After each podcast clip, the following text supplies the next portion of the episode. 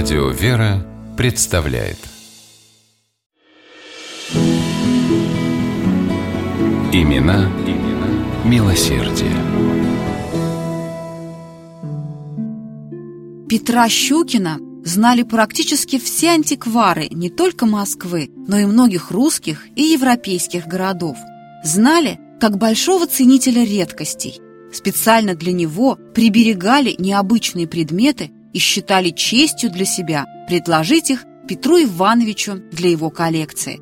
Сегодня она составляет золотой фонд Московского исторического музея.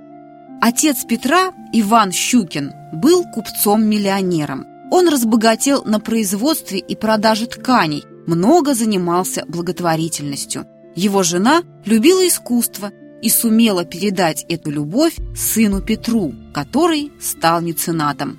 Правда, прежде молодой человек овладел премудростями коммерции и после практики в Германии и Франции вместе с отцом управлял его торговым домом. Но скоро понял – это неинтересно. По-настоящему увлекало Петра совсем другое – предметы старины. И Щукин начал собирать коллекцию. Он покупал интересные вещицы на московском Сухаревском рынке и Нижегородской ярмарке. Из поездок по Европе привозил редкие ткани, старинные книги, персидские ковры, восточные вазы. Приобрел письмо Наполеона, которое поверженный император написал на острове Святой Елены – но больше всего ценил предметы древнерусского быта и церковные древности. Щукину удалось раздобыть Евангелие второй половины XI столетия, иконы XVI века. Постепенно он собрал одну из самых больших в стране коллекций старинных русских вещей. Дом Петра Ивановича ломился от экспонатов и напоминал лавку древностей, а коллекционер выискивал, не жалея времени, и покупал, не жалея денег, все новые и новые предметы. Щукин не мог пройти мимо даже истрепанного китайского халата. Что же говорить о полотнах великих европейских и русских художников? В конце концов, коллекция перестала помещаться в доме. Она состояла из 300 тысяч предметов – Петр Иванович решил построить для нее отдельное здание.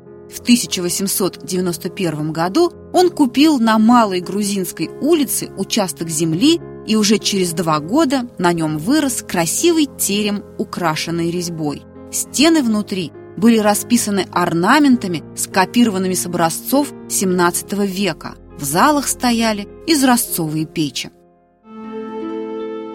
В этот сказочный терем и переехали жемчужины русской и мировой культуры. Оружие, ключи, часы, самовары, ордена, гобелены.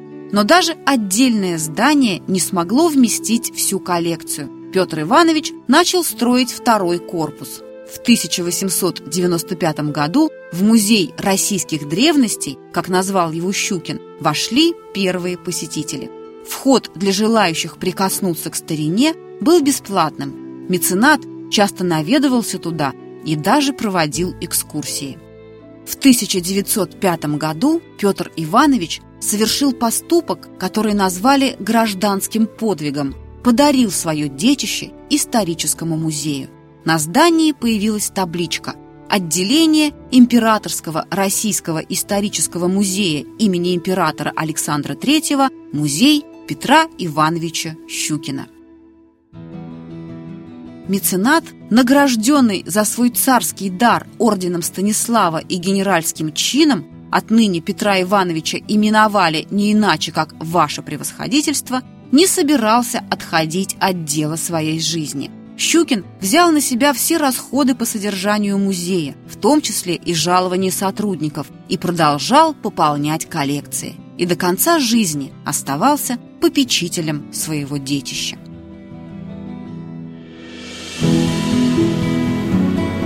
Имена, имена милосердие.